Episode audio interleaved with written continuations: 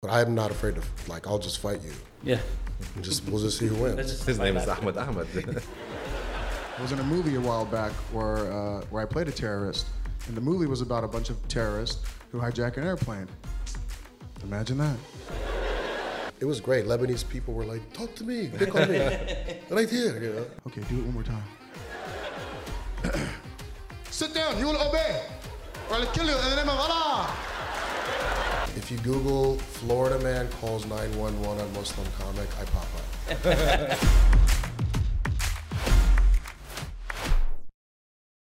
I feel like Lebanese people are the most, one of the most welcoming yeah. uh, countries and cultures, uh, especially with comedy, because you guys have a great sense of humor and anything goes. We look for anything entertaining. We look for any entertainment we can find. It's like if there's a show going on, if there's a play going on, we want to go there just because we need to laugh. Yeah, we need that. Yeah, exactly. I mean, when I th- when I first got to Lebanon in two thousand seven, we did five sold-out shows at the casino, Casino du Liban. Yeah. Du Liban, I like to say. And two thousand seven, that's like post-war. Post-war, yeah. And this is when we were doing our infamous uh, Axis of Axis Evil of comedy tour. Mm-hmm. So we were on Showtime Arabia. We were all over the Middle East. We were we got famous really fast, and we were in Dubai, Kuwait, Jordan, Egypt, and then Lebanon was our last stop. Okay. But literally every country we went to, every promoter said the same thing: don't talk about sex, drugs, religion, or politics, yes. yeah. especially politics. I'm like, all right.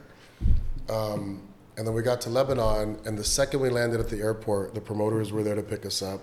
Oh, we're so happy to have you here. I yeah. said, yeah, we're happy to be here. And I said, is there anything we can't say here? And the promoter goes, Habibi, say whatever the fuck you want. Yeah. What happens in Beirut stays in Beirut. That's very, that's very true.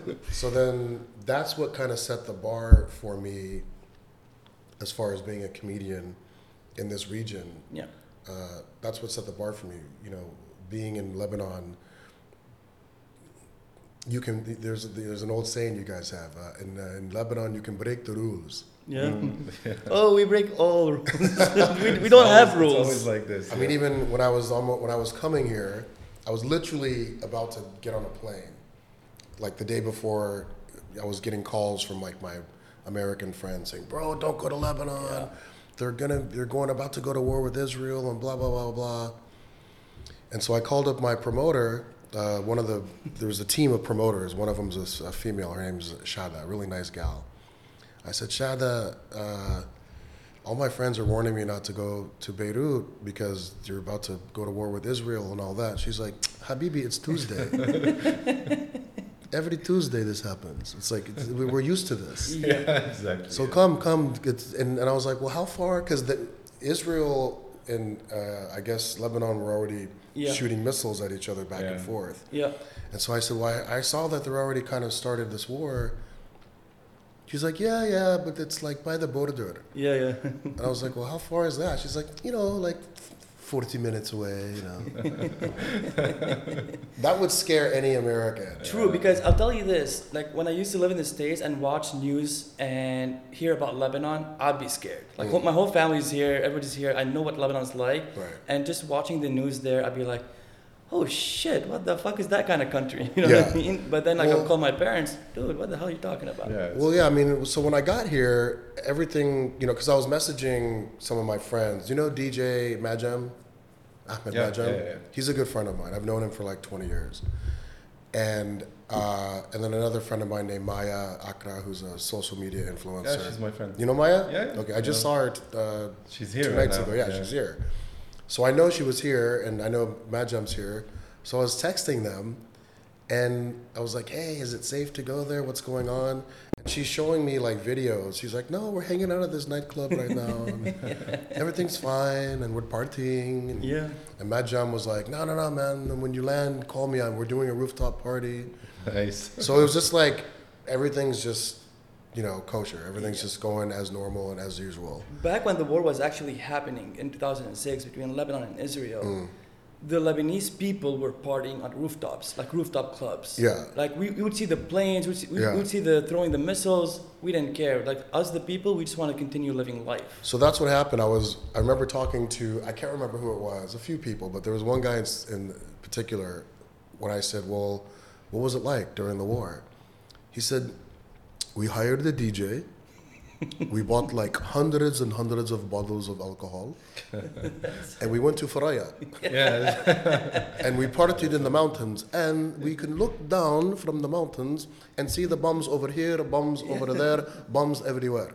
That's exactly what happened. It's, it's exactly yeah, I think you happened. went to Faraya or something. I went to Faraya and uh, Brummana and all these places. And it was just like life goes on. Yeah. yeah. And I was telling Peter on the way here, um, that so we're getting shows like I've I'm on a tour right now around the Middle East. We're doing Bahrain next, uh, Doha, uh, Oman, and we were supposed to do Kuwait, but it got canceled. Okay. Um, everybody's really really nervous um, because of what's going on, but but there Lebanon has a life goes on mentality. Yeah. You're not going to sit there and watch Al Jazeera, you know, twenty-four hours a day, yeah. be stuck in your house and afraid to go out and that kind of stuff. And, you know, these are the, the countries that are canceling these shows, they're not even part of the war. They're just exactly. observing it, yeah. and they think, oh, well, we should be in solidarity. And, yeah, I agree with that. I agree with supporting Gaza. What's happening over there is heartbreaking. Mm-hmm. Um, you know, I'm donating some of my time and, and even money and, and trying to wrap my head around the whole concept of it. But when you're canceling shows for performers and entertainers, you're taking work away from yeah, us. Exactly. Mm-hmm. It's it's, uh, it's the same as working in uh, in any other field. Well, I was t- that's what I said to Peter on the way here. I said I said, would you tell a mechanic not to go to the automotive shop because yeah. there's a war going on? Would you tell a baker not to go to the bakery? Would you tell a cashier not to go to the supermarket? Yeah, would, exactly. Would you tell a, a teller not to go to the bank and work? You know, it's like so for for people to say, oh, you're comedians, you shouldn't. You shouldn't be laughing at this time, you know, yeah. in the world. It's quite the opposite. We need to lean into it and provide yeah. some sort of relief. And laughter is a relief. It's a very healing, you know, uh, form and method of being able to absorb what's happening. You know? It's yeah. not only that, but the thing is also, if we want to live the news every day, then we would never be happy. Oh, yeah. Like, for the rest of our... Because we've been not at war, but we've been, like, not at peace for the... Like, I'm thirty-five, and I know war since I was, like, zero. Mm-hmm. You know, it's like, we've, we've been through so much. We need that relief. Like, we don't... It's not that we don't care, but we need to go on with our lives. We want we want a stand-up show. We want to go to watch a play. We want to go to the movies. We still mm. have to continue living yeah, life. Yeah, and, and, and we can support in other ways, like uh, donating and, yeah. and all that stuff. You know? Like, I was... I was telling again, I was telling Peter on the way here, a lot of people are hitting me up on social media saying, well, how come you're not being outspoken, you know, yeah. against the war? And I'm like, technically I am as a as a comedian, because I do reference it a little bit. Am I out there protesting in the streets? No. Am I out there shouting on social media against it? No. But and, and in all due fairness, and I'm not trying to belittle my voice, I'm not gonna move the needle. If I go on, you know, social media and tell the Israeli government and the I D F, this is wrong, you need to stop, you think Netanyahu's going to go, oh. Guys, Ahmed Ahmed said, stop everything, cut it, cut out, you know? Yeah. So it's just like, you know, I get people are angry, and I get, because I am, I mean, we're all sort of, yeah. I mean, I, and you, you know, you kind of saw it coming. I mean, if you're from the Middle East and follow the news at all, I have some of my American friends who they're out to they have they're out to space. They have yep. no idea what's going on. I was talking to my American buddy the other day, right when the thing happened, and I was like, "Man, are you watching the news?" He's like, "Nope." I said, "How come?" He's like, "Man, I'm busy and I got kids and yeah. I don't wanna, it's depressing and I don't want to." And I get it, but you also have to understand what's happening in Gaza and Israel.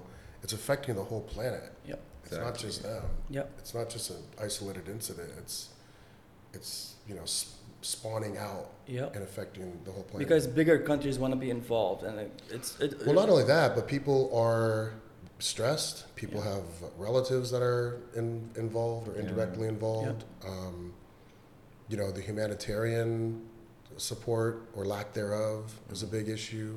And people are uh, losing their friends because of the conversation. Oh, you should see the, yeah. the, the, the divide happening right now. It's incredible, especially, you know, because I live in Hollywood. So a lot of these, like, yeah.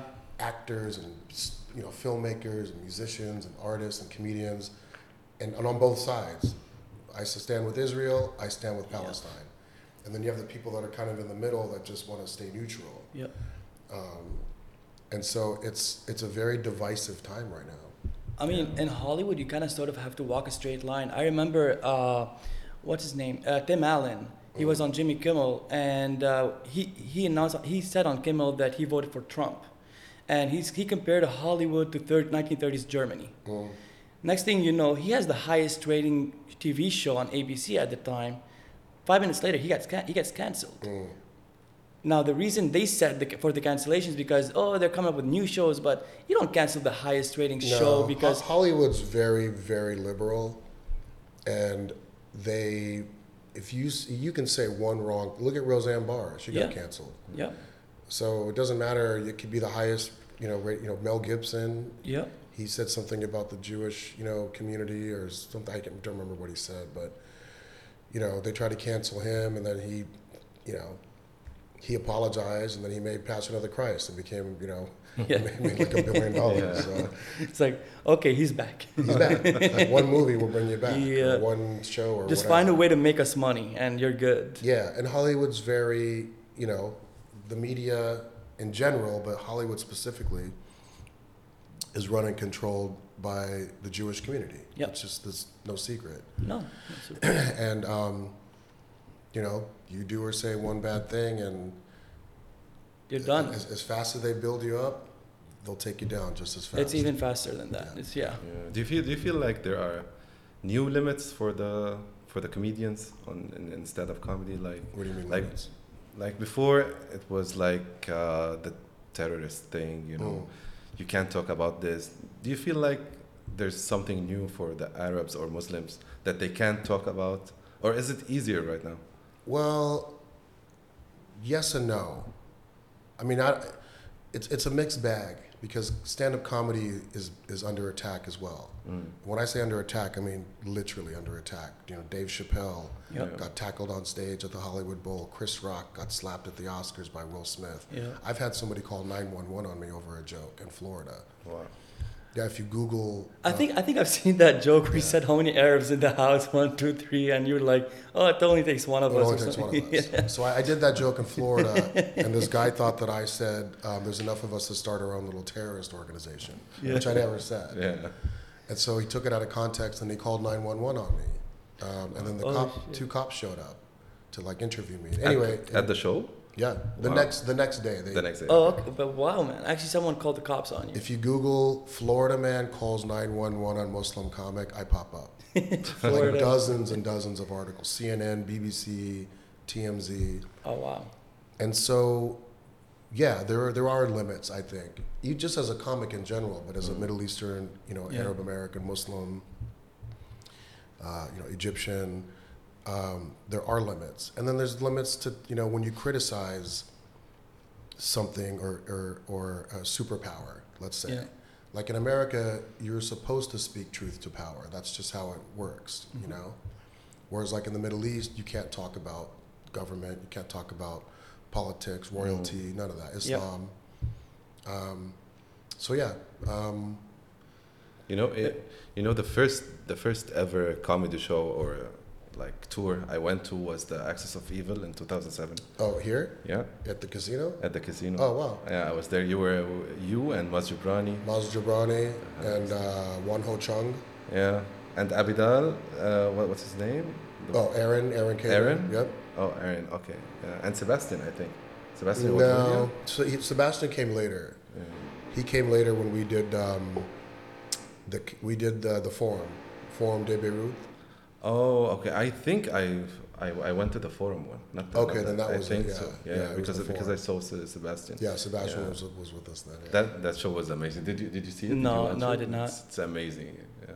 But I was I was telling him earlier. I'm like, I just want to ask you one question.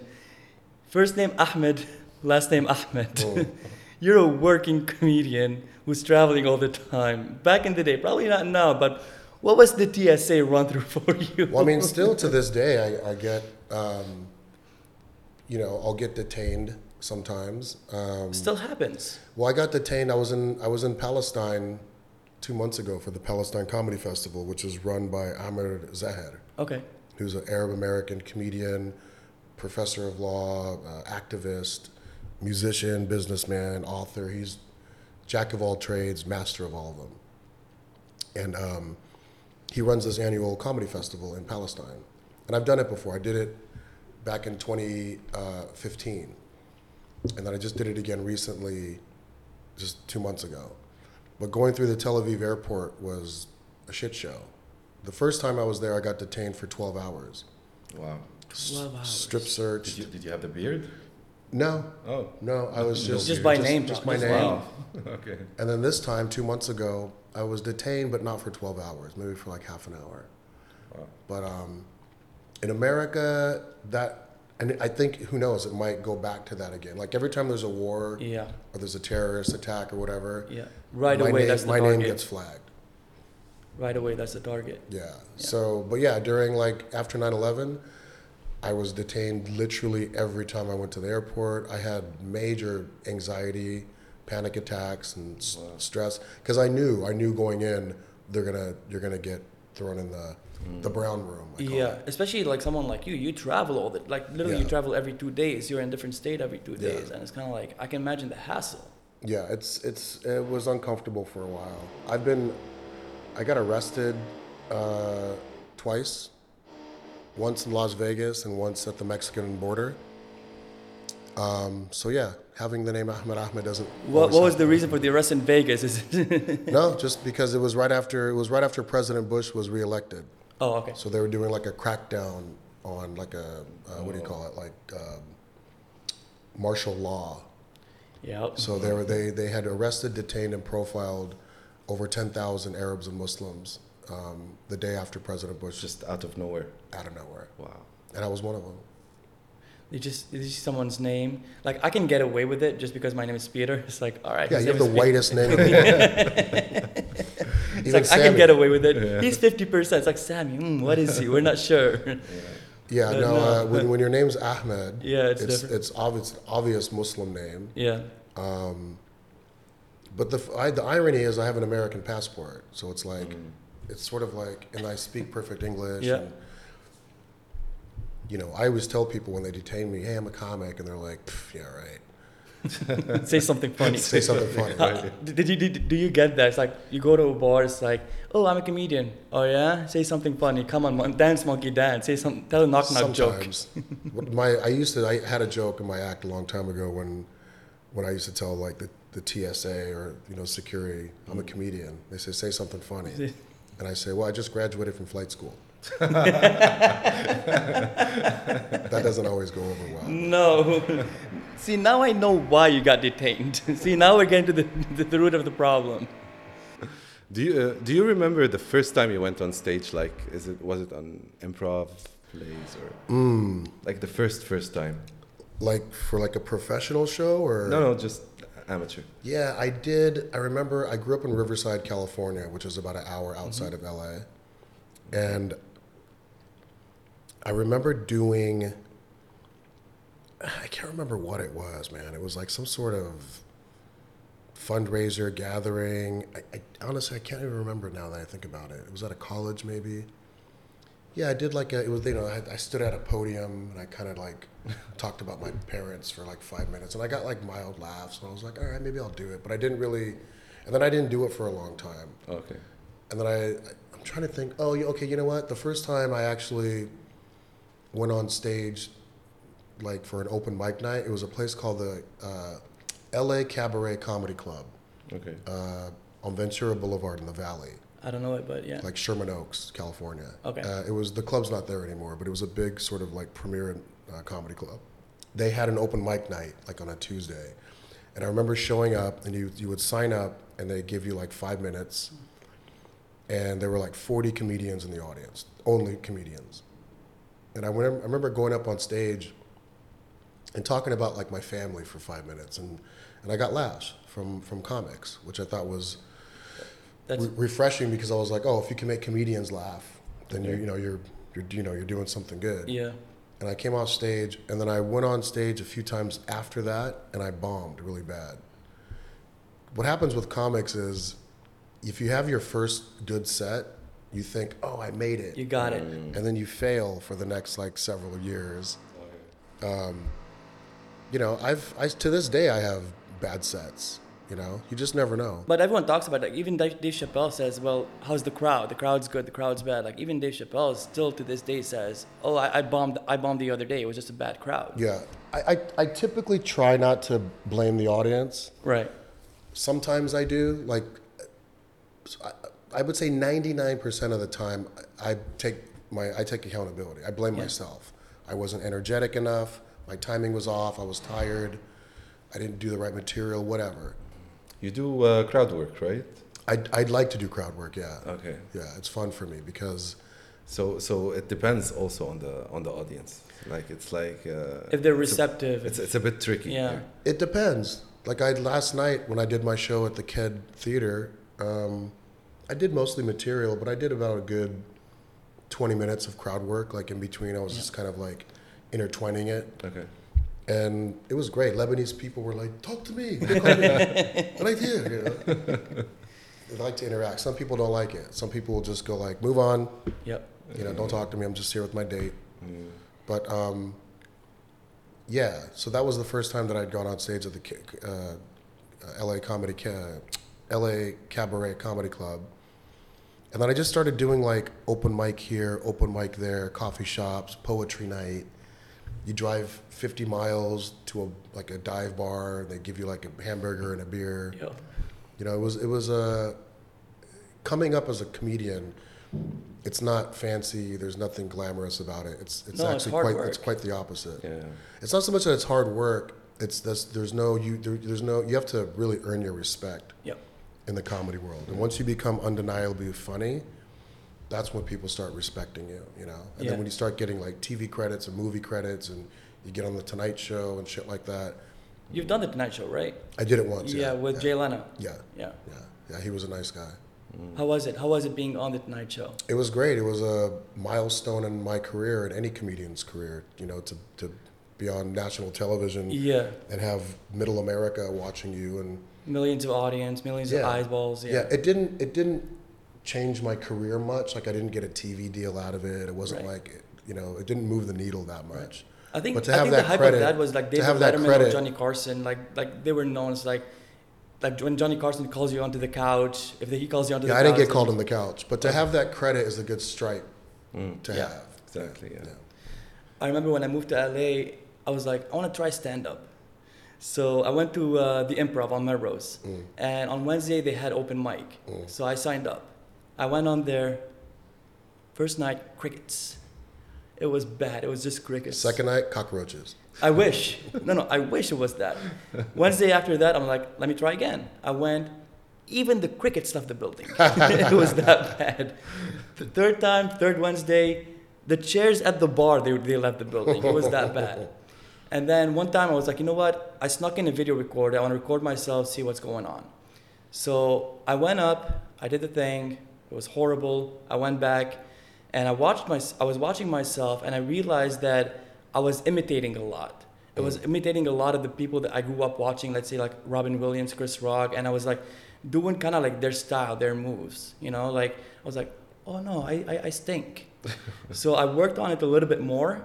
And then I think two weeks after that, I went there, I got like one laugh, and I was like, that's it. I got one laugh, and that was the last time I did stand-up. I'm like, I'm not doing this again. You got a taste just, of it. Yeah. Like, I got I got taste of the silence, and it's such a horrible, horrible It's brutal. Feeling. Nobody, you know, that, the whole idea of stand-up comedy is to get people to laugh, and when yeah. they don't, it's like any art form. I, and I also think, like, because I sucked when I first started. Yeah. Sometimes I think I still suck. But when you, but that's a when you first thing. start out, yeah, when you first start out, you're, nobody's good at anything when you first start out. If you're a chef, filmmaker, dancer, you know, yep. painter, you got to start from scratch, literally start from scratch, find your voice. And what to your point, a lot of comedians start out taking other comedians' like cadence, yeah. isms, whatever word you want to define. Which is what I did. Yeah, yeah. And, and and it really takes away from who you are, yep. as opposed to just staying, holding your ground and staying in your lane, and doing what you want to do, as opposed to like mimicking other people. Um, and you'll see that a lot with, with comedians when they first start out. They think, oh, let me let me take this guy's style. Yeah, and, and, and, and people hate that. You know, the, the audience hate when people, like when comedians copy someone that they yeah. love. You yeah, know? yeah. Like at one point I saw my voice, like I'm watching myself, like I saw my voice like going up, like like doing a Chris Rock thing, you know what I mean? It's like, wait, why am I screaming in a squeaky yeah, voice? Yeah, we go to the store next time. It's like, why am I screaming in a squeaky voice right now? Why am I doing that? Like I don't talk like that. What's going on?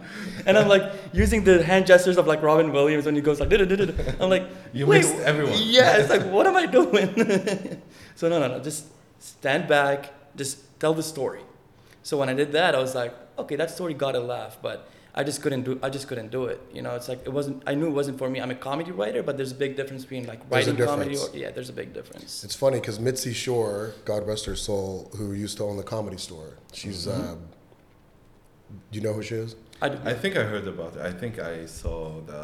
I I watched Kill Tony. Do you, do you know? Yeah, I know. Show? I know Tony. I'm so I think they talked about her once. Like she's legendary. She's the one who started my career in comedy. Mm-hmm. Techn- well, I started before I got there, but she's the one who was like really like a um, like a mentor for me. Okay. And they should say she's a hard ass on comedians. Yeah, but she was a, for me she was a mentor. Yeah. And um, you know, her her whole thing was just be yourself. That was like her whole rule of thumb as a comic, like be yourself. And um, uh, gosh, what's his name?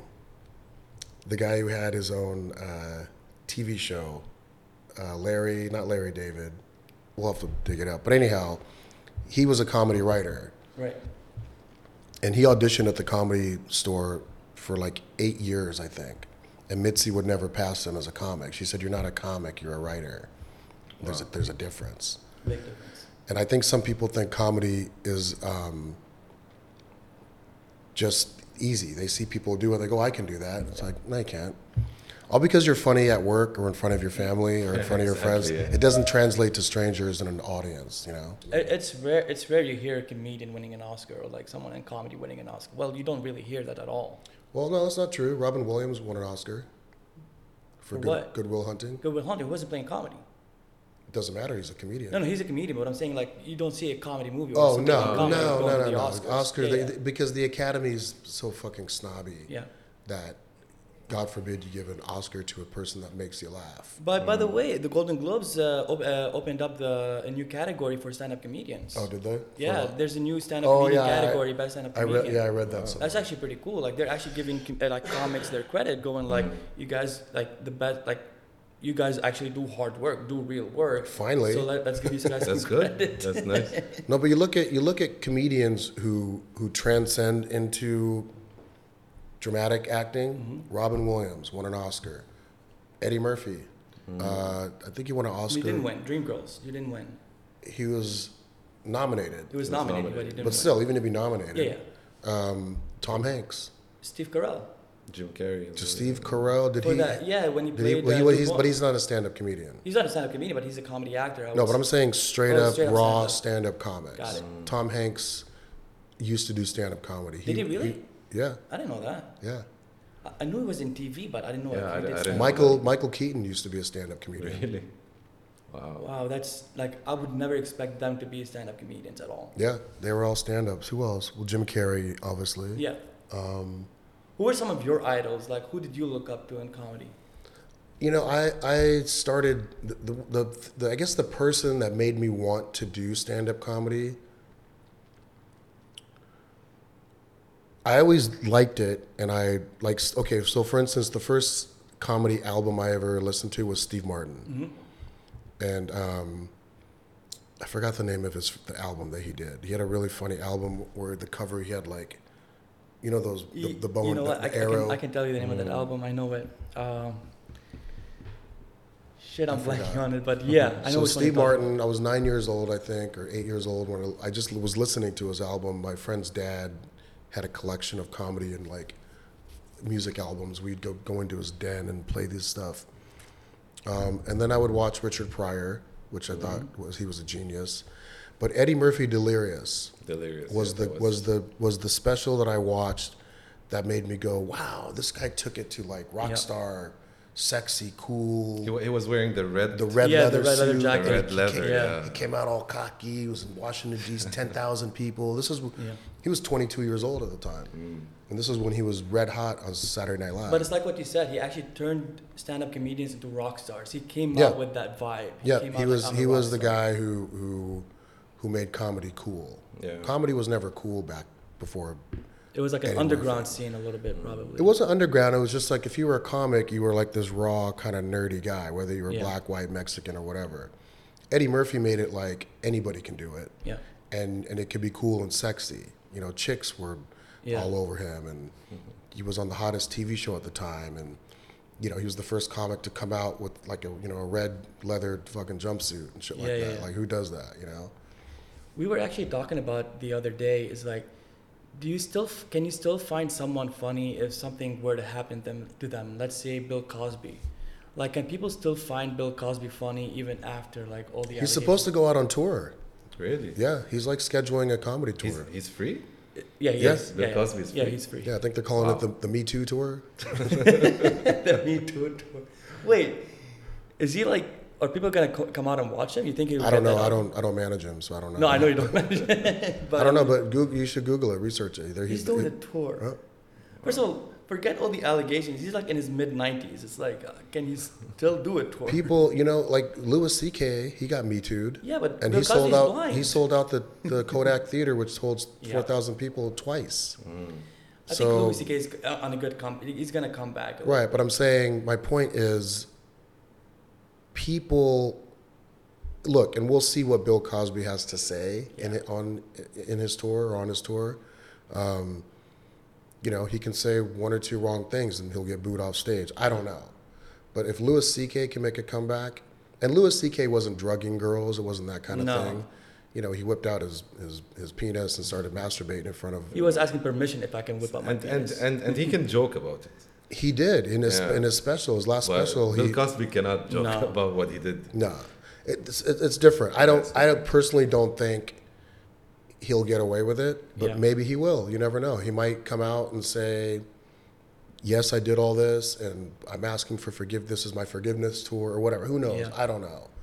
When Bill, Co- when uh, sorry, Louis C K came out, I think, was it last year or a year or two years ago, he came out first act out of the, uh, uh, like after the whole thing. And addressed he got, it. He got booed off stage. Mm. Like people were booing him. Mm. But I think like time has gone by where people are like not, not forgetting, but it's like, let's let's give him another shot. Right. But all they were asking of him is like, address the issue, talk about it. Mm-hmm. And I think he did. And after after he did, it's kind of like, okay, we can watch you now. We can watch you. Well, when you make fun of yourself after you've done something wrong, nobody can make fun of you because you already you, you beat him to the you beat him to the punch. Mm. So if you make a mistake in life, and then come out publicly and say, I, I fucked up, I made it. Can I curse on this podcast? Yeah, yeah, yeah, you can do it. yeah, yeah. I've this already is the dropped first like, podcast where you can say I've already fuck you dropped want. like ten F-bombs. Um, if you come out and say, hey, I fucked up, yeah. and I'm taking accountability, and you know, and make fun of it, make fun of yourself, I was stupid, I made a mistake, and blah, blah, then people can't really touch you because you yeah. you already did it. You already you already pointed out the elephant in the room. Yeah. So it depends on how you handle it. But it's weird because we live in a world where it feels like you cannot fuck up anymore. Like mistakes are not allowed. Right. Like and it's like, and we're humans at the end of the day. We do mess up. We do make mistakes. But it kind of feels like everyone's watching all the time. There's cameras on you all the time, and it's mm. kind of like you really have to be careful twenty-four seven because mm-hmm. you're being watched twenty-four seven. Yeah. And one one one small mistake, any any career you might have, yeah. one small mistake, you're done. And that, that's killing comedy as. Stand-up comedians and sitcoms and, and yeah. all of that. Everyone's being saved. Well, look at Michael Richards from oh, uh, yeah. Seinfeld, Kramer. Mm-hmm. Yeah, yep. yeah. He was hot for a minute. Yep. You know, from Seinfeld, he didn't really do much, I think, before and after that. But, you know, he went up on stage and said the N-word yep. multiple times and said it with aggression. You know, yeah, yeah. yeah. Because he was doing like he was doing crowd work, but someone like yeah threw. And a- he he didn't know how to handle it because he's not a he's not a comedian. Mm. He's a comedic actor. Right. So that's that's the difference. You can be on a sitcom and have a script and a live audience, mm. but he never had stand-up comedy background or training. Right. So he didn't know how to handle a heckler or do crowd work yeah. and all that. So he just, I think he got nervous in the moment, and I think the black, the person that was heckling him was black. Yeah. And he just started going at him, and I think something in his head thought, oh, I'll just call this person. And then, you know, he went on to say, like, you know, they should hang you from a tree and shit like that. It's like, oh, wow. okay, bro. Relax. We're at the Laugh Factory in Hollywood, you know.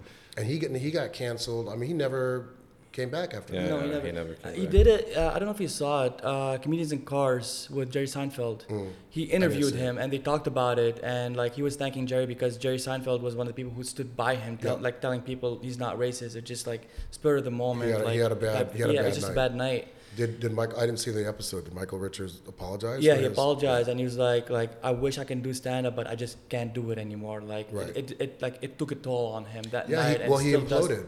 Hmm? He imploded. Yeah. And once you implode, you know, it's really hard to build back your character. Yeah, because it wasn't a joke. It it wasn't a bad joke. It was it malicious. Was, yeah, yeah. yeah. Was. But that was what, like ten years ago or mm. something like that. And he was still saying, like, because in the episode he was still saying, like, it takes a toll on him even after that long of a time. He still, like, hasn't forgiven himself for mm. what had happened mm. or didn't know how to, basically, like you said, like, know how to deal with the situation in in of itself at the time. Yeah. Which is something like. Because, like, you're a stand-up comedian, you don't know when a heckler is gonna come at you, and at the at the end of the day, you're a human being. And let's say you're you're just having a bad day, and you go on stage, and you, you let that bad day, probably with a heckler, get the just, best of you. Yeah. yeah, get the best of you, and you might say, now you might be careful, but sometimes things get said. Mm. But it also kind of depends on what you're saying. Maybe. As I'm getting older, there are times, like, if somebody heckles me, or I feel like a word's gonna come out of my mouth, I just go. Nope, I'm not gonna say it. I'm not gonna say it. I have to actually catch myself.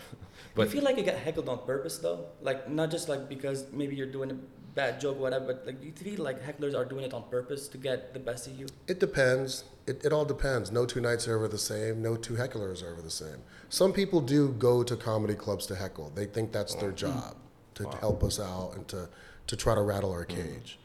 Mm. Um, I don't get rattled that easy anymore. I used to when I was younger. Mm. Now when people try to heckle me, I just... Do you do you enjoy it sometimes? Like, when a heckler, you can... Oh, because, I, yeah, I mean, I don't enjoy it, but I do enjoy shutting them down. Yeah, exactly. Yeah, yeah I have a very sharp tongue. This is when my improv I can, skills come out. No, I can, I can, like, make somebody, like, go have to go to therapy. Oh, shit, okay. Yeah, I'll start being like, hey, your dad never hugged you and shit like that. Like, I'll I'll get really... Oh, you, you know, go personal. You go, yeah, you like, got deep. It's like, shut up. I'm I'm, I'm fucking performing, man. Shut your mouth. You know, I've had people try to fight me and stuff, mm. you know, and I'm just like, all right, I'm off in like fifteen minutes, so I'll meet you in the parking lot, you know? Does it, does it ever go there, like, after the show? No, because most most comics won't do what I do. Okay.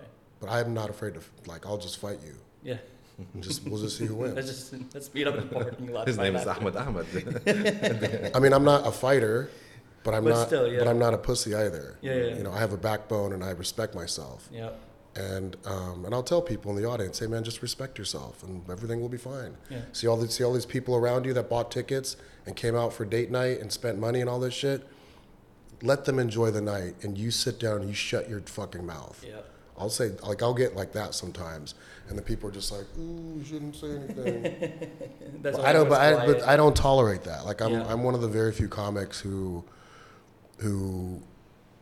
I stand up for myself. I yeah. always have. I've always been vocal. You know, it's it's not always a good thing. It's gotten me in trouble sometimes. Mm. But I'm not, you know, nobody's going to throw me a lifeline.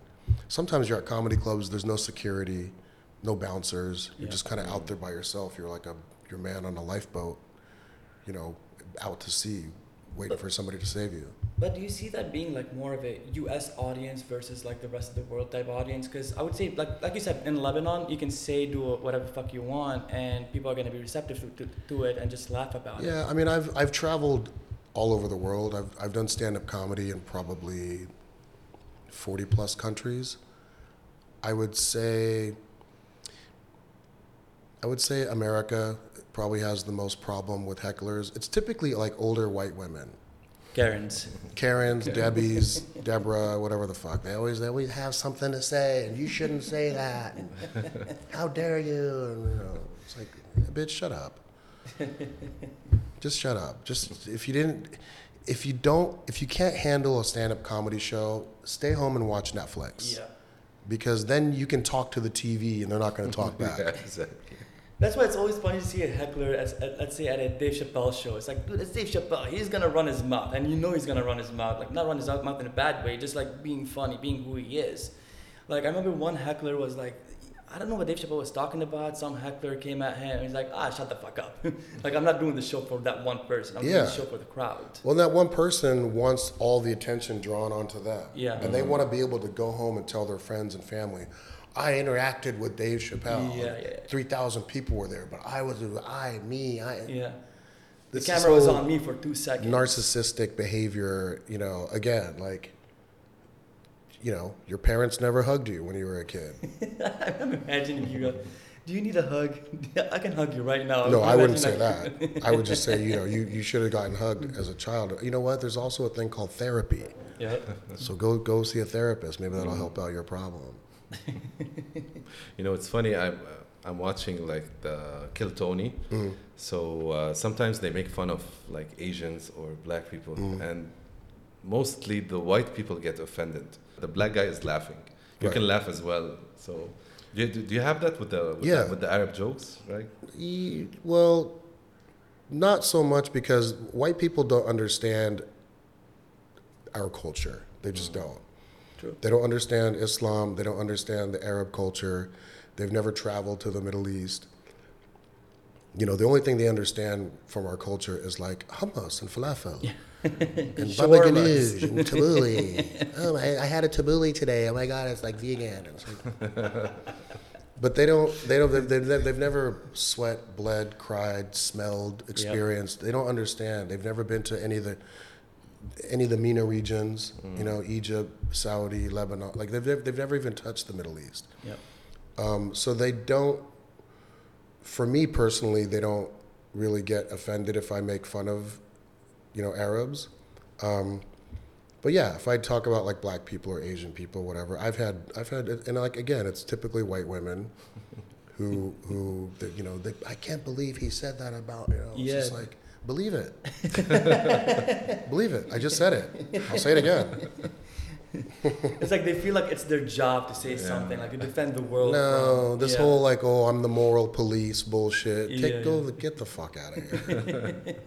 What's next for you?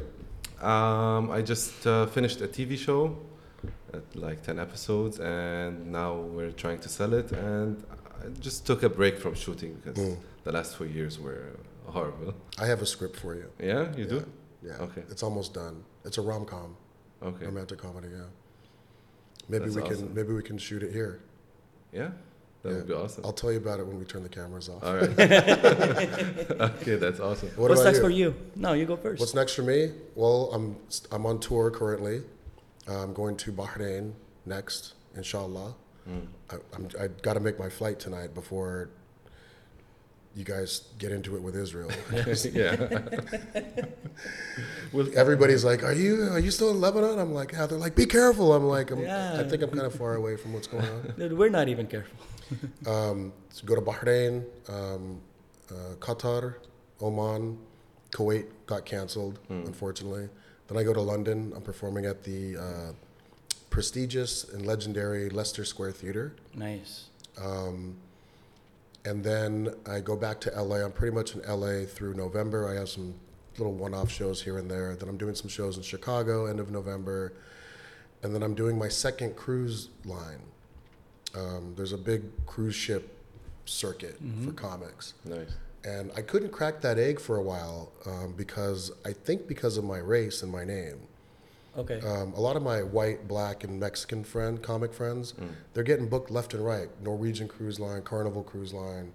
Is it the one that goes through Mexico or like? They they go everywhere. They go everywhere. Okay. But I I had two different agents that could not get me booked, and I said it has to be my my name and and race. Yeah. And then one of my agents said, well, you know. The, the people that go on these cruise ships are like white people from Middle America, and I'm like, so. Funny's funny. They're like, yeah, well, they might not get your humor. I was on The Tonight Show. Yeah, exactly. That audience on The Tonight Show are yeah. these, the same people on these fucking cruise ships. Of yeah. course they're going to get my material. So I, I couldn't crack that egg for a while. Then I got with a really uh, great agent, a cool guy named Glenn Foster, who is a, uh, he's like a comedy magician, yeah. but he also books comics. And he took me on as a client, and he got me my first cruise gig um, a few months back on a cruise line called M S C, a mm. Mediterranean Shipping Company. Yeah. They were a shipping company that has uh, transcended yeah. and transformed into cruise they, lines. They do the Europe. Uh, they do Europe yeah. and they do the Mediterranean, but they've never, they just started doing North America recently. Okay. So I was the second comedian ever to be booked on their cruise line, and it was fantastic. Mm. Can you imagine being on a cruise and doing stand-up comedy? And like, let's say you have a heckler, or like, let's say you like you don't do a good job, you're still gonna be on that cruise, getting in front yeah. of these people after the show. Well, thankfully enough, I did. It's funny because I did. I was on this cruise. We went through the Bahamas, and there were two of uh, two of us, two comedians, and one comic. Um, he didn't want to do the whole cruise. He just wanted to do half of it. Mm. So he made a deal to disembark in the Bahamas, and then I kind of picked up where he left off, and I did four shows. And the first two shows I did were four hundred seat, like theater in the round, and I killed it. It was like, mm. it was like I was ready. I was just ready to go. And you know, it's interesting because you, you're on the cruise ship, and every, you know, there's four thousand people, and let's say you know ten percent of the uh, passengers see you, and you're like a you're an instant celebrity. Mm. Yep. You know, you're walking around the cruise no, ship. Everybody wants like, to hey, talk to you. Yeah, exactly. Can we take a picture? Yeah. It's, it's like, you didn't know me th- three days ago.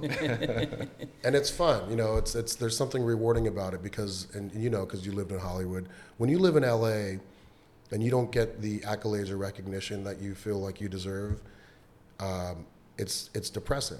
Mm.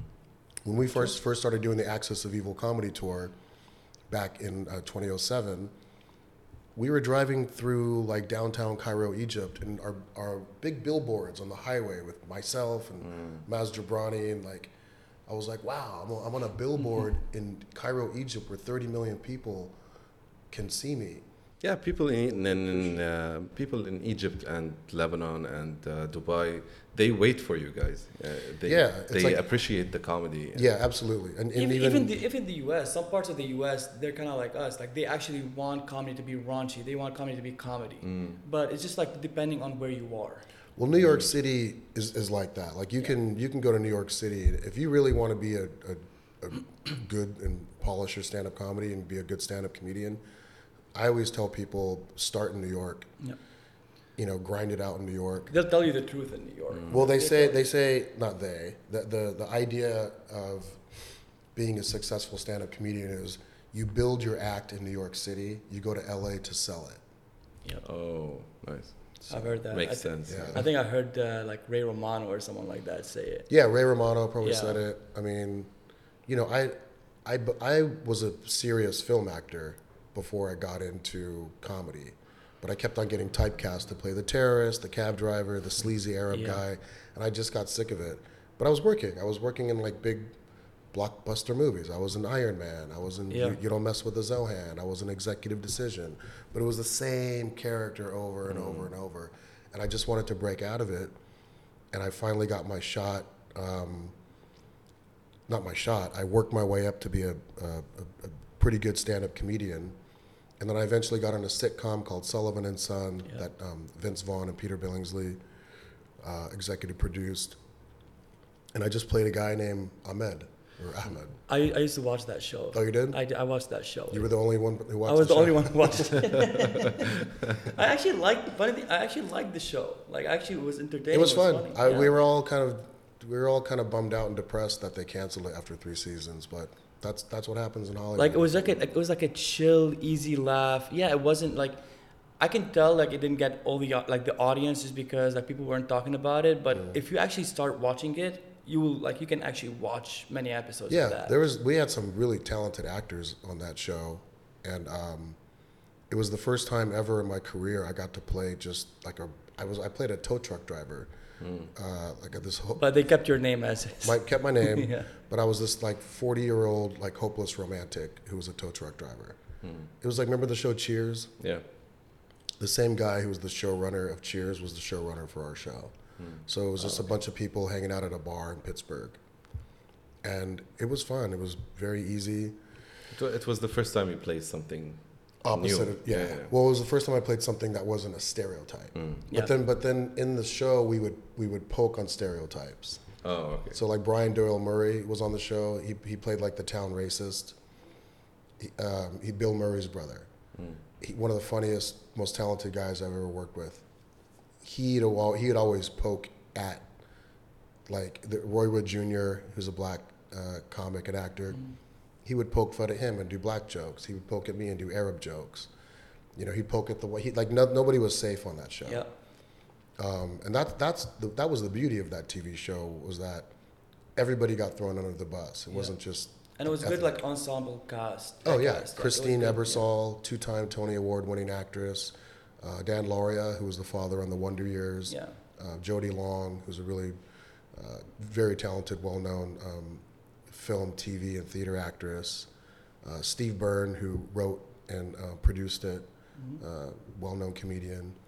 It ran for like what, two, two seasons maybe? Three. Three seasons. Yeah. That's good. Three yeah, seasons. It was fine. Look, look, I had, we were on the Warner Brothers lot. Yeah. I had a parking spot with my name on it. I had a dressing room with my name on it. Mm. You know. Well, they no, had well we're getting asked for.